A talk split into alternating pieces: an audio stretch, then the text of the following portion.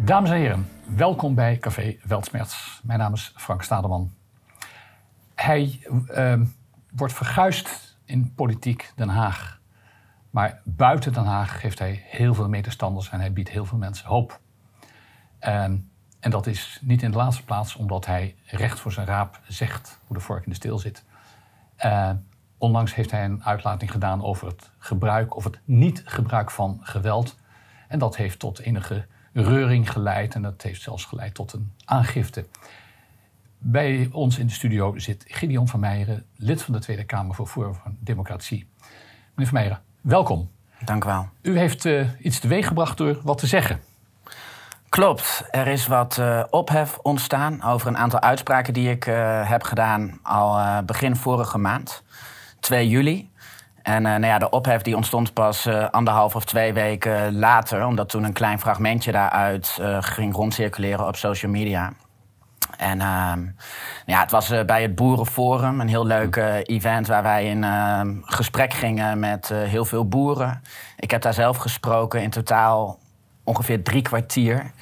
Uh, ik heb drie onderwerpen behandeld. Als eerste, wat is nou die ware agenda die schuilgaat achter het stikstofbeleid? Ja, ja. Wat is de rol die internationale organisaties hierbij spelen? Ja. En uh, hoe moeten we ons hiertegen verzetten? En uh, nou ja, over dat laatste deel van de toespraak, hoe moeten we ons hiertegen verzetten, daar is dat rumoer over ontstaan. Ik heb het nog een keer helemaal teruggekeken en ik zie totaal niet ehm, iets dat ik gezegd heb wat, wat ik terug zou nemen. Want natuurlijk ben ik zelf ook kritisch naar mezelf. En heb gekeken, ja, heb ik dan iets heel raars gezegd? Maar nou ja, zowel in de context sta ik er volledig achter wat ik gezegd heb. Maar ook het specifieke deel als zodanig. Ook als je dat uit de context trekt. Dan uh, zeg ik nog steeds niet iets uh, waar ik spijt van heb. En wat was de, het, het, hele verhaal, wat was dat? Even, even los van de passage uit de context is gehaald. Mm. Het, het, het, hele verhaal, wat was daar de boodschap van? Ik heb um, zelf het standpunt verdedigd, meermaals, dat we ons uh, hevig en fel moeten verzetten tegen de tyrannieke overheid. Ja. Dat dat verzet altijd um, geweldloos en vreedzaam moet zijn. Ja. Uh, daar roepen wij ook uh, altijd toe op. Ja. En nou ja, als onderdeel van dat hele verhaal heb ik ook um, de mogelijkheid van het gebruik van geweld benoemd. Ja. En uh, nou ja, dat is uh, waar die rumoer over ontstaan is. Ja. Ja, ja, misschien zou u dan de, de passage waar de rumoer over is ontstaan. Mm -hmm. uh, dat is misschien te lang om helemaal voor te lezen, maar misschien kunt u daar dan de, de, de, de kern van weergeven. Ja. Ja, wat ik op enig moment um, benoemd heb, ja. is dat het niet altijd gezond is in een democratie ja. als het gebruik van gewelddadig verzet tegen een tyrannieke overheid um, getaboeiseerd wordt, als daar een taboe op rust. En nou ja, dat sluit heel goed aan bij het, um, het recht van opstand, het recht van verzet, het recht van mensen om zich te verzetten tegen een tyrannieke machthebber. Ja een recht dat door tal van um, politici, maar ook filosofen in het verleden en in het heden is verdedigd. Ja.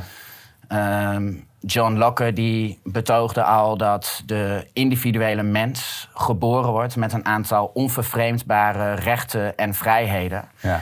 En dat daaruit ook het recht voortvloeit om zich te verzetten tegen ja. een machthebber die inbreuk maakt op die essentiële vrijheden. Ja.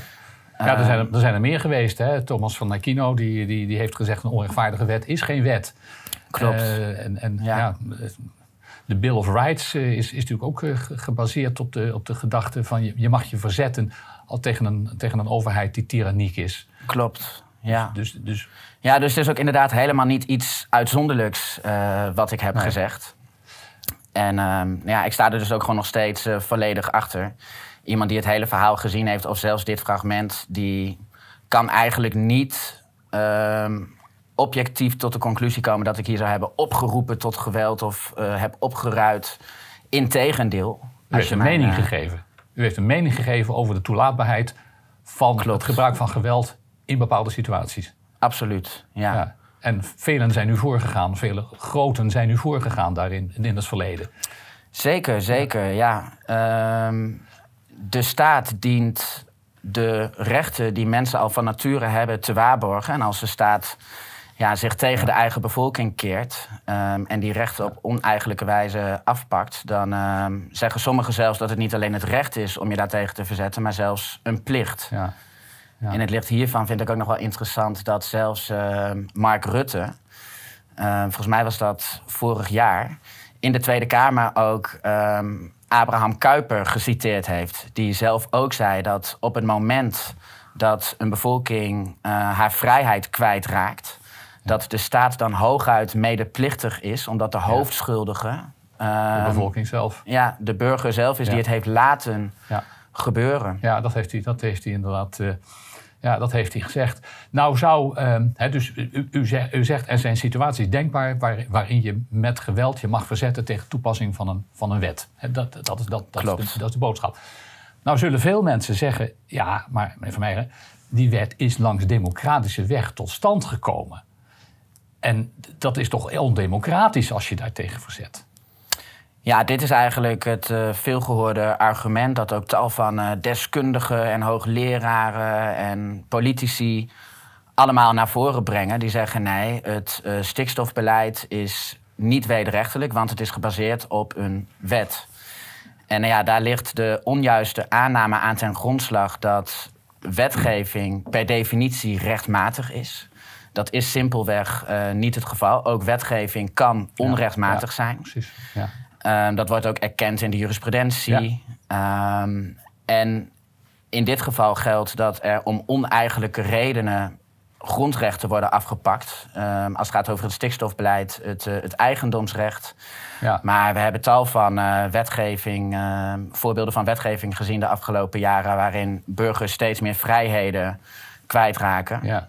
En eh, nou ja, dat hoeven wij natuurlijk niet allemaal te accepteren. En op een gegeven moment is verzet daartegen absoluut eh, gerechtvaardigd. Ja, dan zal dat voor veel mensen, dus die, die kunnen zich dat niet voorstellen. Ehm, maar eh, eh, stel nu eens dat, eh, dat er een, een wet gaat komen in Nederland die zegt, eh, ja, we hebben zo, zo, we worden echt zwaar over, we raken zwaar overbevolkt. Wij moeten iets aan die overbevolking doen.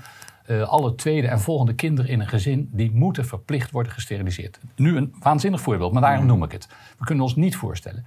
Maar ik denk dat iedere ouder zal zeggen, op het moment dat eh, de politie aan mijn deur komt eh, om een kind mee te nemen om het te steri- te steriliseren, dat hij de honkbalknuppel zal pakken om zich daar tegen te verzetten. Dat is dus verzet tegen toepassing van de wet. Klopt. Dus- ja. Dat, du- dus dan, dan zou iedereen het erover eens moeten zijn dat het dus op zich denkbaar is dat je met geweld verzet tegen toepassing van een wet die langs democratische weg is tot stand gekomen. Zeker, absoluut. En dit is nu een hypothetisch voorbeeld. Maar ook als je naar de geschiedenis kijkt, dan zie je tal van voorbeelden van wetten die tot stand komen volgens alle procedurevoorschriften. En toch eh, wel degelijk eh, onrechtmatig zijn, omdat ze indruisen tegen de rechten waar wij van nature al mee geboren worden. Noem eens een voorbeeld. Ehm, nou ja, een heel bekend voorbeeld is natuurlijk eh, dat in 1933 het Duitse parlement ehm, zelf een wet heeft aangenomen eh, waarmee Ja. de dictatuur werd gevestigd. Ja. En ook als je kijkt naar alle afschuwelijke gebeurtenissen die daaruit zijn voortgevloeid, dan is dat allemaal gebeurd in lijn met het Ja. toen geldende Ja. recht. Ja. Dus ook de Jodenvervolging die was op dat moment in lijn met het recht. Dus als je die bizarre redenering doortrekt, dat Ja. zodra iets in de wet staat, dat het dus goed is en dat Ja. je je dus niet tegen mag verzetten, Ja. dan zouden Joden zich ook niet hebben mogen verzetten Nee. eh, tegen hun eigen vervolging. Ja, en nu, nu terugkijkend zeggen we, als, als de Joden zich zouden hebben verzet tegen de Nuremberger rassenwetten, die keurig democratisch tot stand zijn gekomen, dan zouden we zeggen, ja, na- natuurlijk zal het groots gelijk.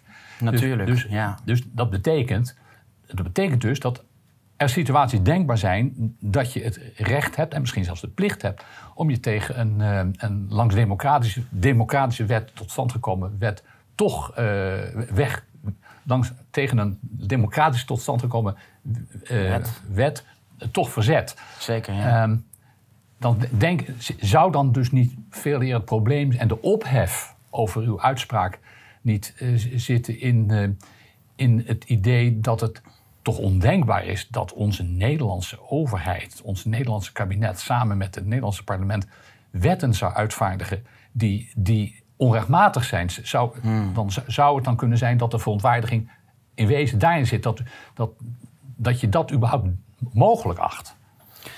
Ja, dat zou, dat zou een goede verklaring kunnen zijn. Inderdaad, dat mensen zelf zich niet voor kunnen stellen dat een staat zich tegen de eigen bevolking zou keren. Ja.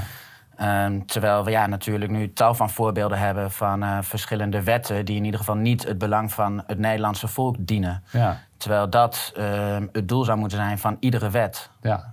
En ja, het is dus geen uitzonderlijk standpunt ehm, om te bepleiten dat wanneer een staat zich niet meer in het belang van de bevolking opstelt, eh, zich als een tiran gedraagt, eh, ja, dat die afgezet mag worden. Ja. ja, want ik denk in dit verband aan, aan de wet verplaatsing bevolking. Dat is een, een oudere wet al. Eh, daar hebben we al eh, in het verleden aandacht aan besteed. Maar die, eh, die is nu deels geactiveerd. En het is nu mogelijk eh, dat binnenkort in de handomdraai kan de bevoegdheid van de burgemeester worden geactiveerd. Om tegen mensen te zeggen: je moet je huis uit. Ja, Ja, ik zou me kunnen voorstellen dat, dat mensen zeggen: ja, ik ga mijn huis helemaal niet uit. En dat mensen dan misschien wel zeggen: nou, als, als, ik, ik pak de honkbalknuppel. Ehm, ja, ik, wil ze niet oproepen om dat te doen, maar ik, ik zou me dat wel kunnen voorstellen, omdat je dan direct komt aan het, aan het, aan het, aan het huisrecht, aan het, aan het recht om in je huis te wonen en, eh, en, en daar een, een veilig onderkomen te hebben. ja. Eh, dus, eh, dus we hebben er net al een voorbeeld genoemd wat, wat hopelijk heel ver weg is en nooit, zich nooit zal realiseren over, over die verplichte, verplichte sterilisatie. Maar we zijn wel met die wet verplaatsing bevolking, hebben we al een stap gezet in een richting die niet goed is en die misschien toch wel tot, eh, tot bepaalde reacties gaat leiden. Op, Klopt. En het punt dat dat taboe op het gebruik van geweld niet gezond is, is omdat je daarmee de macht van de staat eigenlijk vergroot. Ja. De staat heeft het geweldsmonopolie. ja, En zou dat uitsluitend mogen gebruiken om de belangen van de bevolking te dienen. Maar de macht gebruikt het geweldsmonopolie tegen de bevolking Ja. om de eigen belangen te ja, dienen. Ja, En als de staat niets te vrezen heeft van de bevolking, ehm, omdat de bevolking zich op geen enkele manier ooit gewelddadig zou kunnen gaan verzetten, dan heeft de staat er ook geen belang bij om voeling te houden met de maatschappij. Eh, het is heel belangrijk dat een staat de macht hebben eigenlijk er geregeld bij stil moet staan. Ja, dat als het op oneigenlijke wijze grondrechten van burgers afpakt, dat het wel eens zou kunnen gebeuren dat men daar tegen in opstand komt. ja, ja. Dat houdt dat machtsevenwicht beter in stand. Ja. En dat is ook de gedachte die, eh, die we al terugzien in de zogenaamde akte van verlatingen. Ook Eh, een heel goed toen voorbeeld, In, in, in ja. de, eh, in de, tijdens de 80-jarige oorlog, toen we ons losmaakten van, van koning Philips II. Ja. toen, toen, toen he- hebben, hebben we ook gezegd, ja, een, een vorst die moet... Die kon alleen toen niet gevonden worden, geloof ik. Maar een vorst moet zorgen voor zijn volk als een vader voor zijn kinderen. Mhm. Ja, en, en dat is een eis die we in wezen nu ook nog aan onze koning, maar goed, die, wat die macht dan al voorstelt, maar aan onze overheid zouden moeten kunnen stellen. Klopt, ja. Absoluut. Dus ja, ehm, ik, ik denk dat wat u gezegd heeft, eh, klinkt, onaardig, klinkt onaardig, maar u heeft niks origineels gezegd. Nee, inderdaad. Het is eh, niet iets eh, uitzonderlijks wat ik gezegd heb. Nee, ve- velen, En- velen zijn u voorgegaan. Ja. Nee, inderdaad. Dus vandaar ook dat ik er geen woord van terugneem. Ik sta gewoon achter wat ik eh, gezegd heb. En nou ja, ik vind het krankzinnig dat het Openbaar Ministerie überhaupt die aangifte in behandeling heeft genomen. Ja. Eh, er worden honderden zaken per Want jaar het zou uitlokking zijn, hè? Het zou, Het zou eh, opruiing, Op- opruiing. Of, Oh, ja. aanzetten tot geweld. Ja, ik heb Oh, ja. nog geen dagvaarding ontvangen hoor. Ik, ben, ik heb überhaupt nee, nog dat niks te horen gekregen. Maar ik heb begrepen dat het OM de aangifte in behandeling gaat nemen. Dus ze zullen Ja. nu een vooronderzoek aan het uitvoeren zijn. Ehm, maar ja, het punt wat ik wilde maken is... er worden jaarlijks vele honderden zaken geseponeerd... vanwege gebrek aan capaciteit. Ja. Zowel bij de politie als bij de rechterlijke macht. En nou ja, nu gaat men wel eh, in één keer een eh, lid van de oppositie ehm, vervolgen... om eh, uitspraken die hij gedaan heeft. Terwijl er is Ja. nog geen vervolgingsbeslissing genomen hoor. ja. Maar ja, ik maak me er verder geen zorgen over. We gaan zien hoe het uitpakt. Ik eh, wens het eh, Openbaar Ministerie veel succes. Eh, meneer Van Meijeren, hartelijk dank voor dit gesprek. Graag gedaan, bedankt.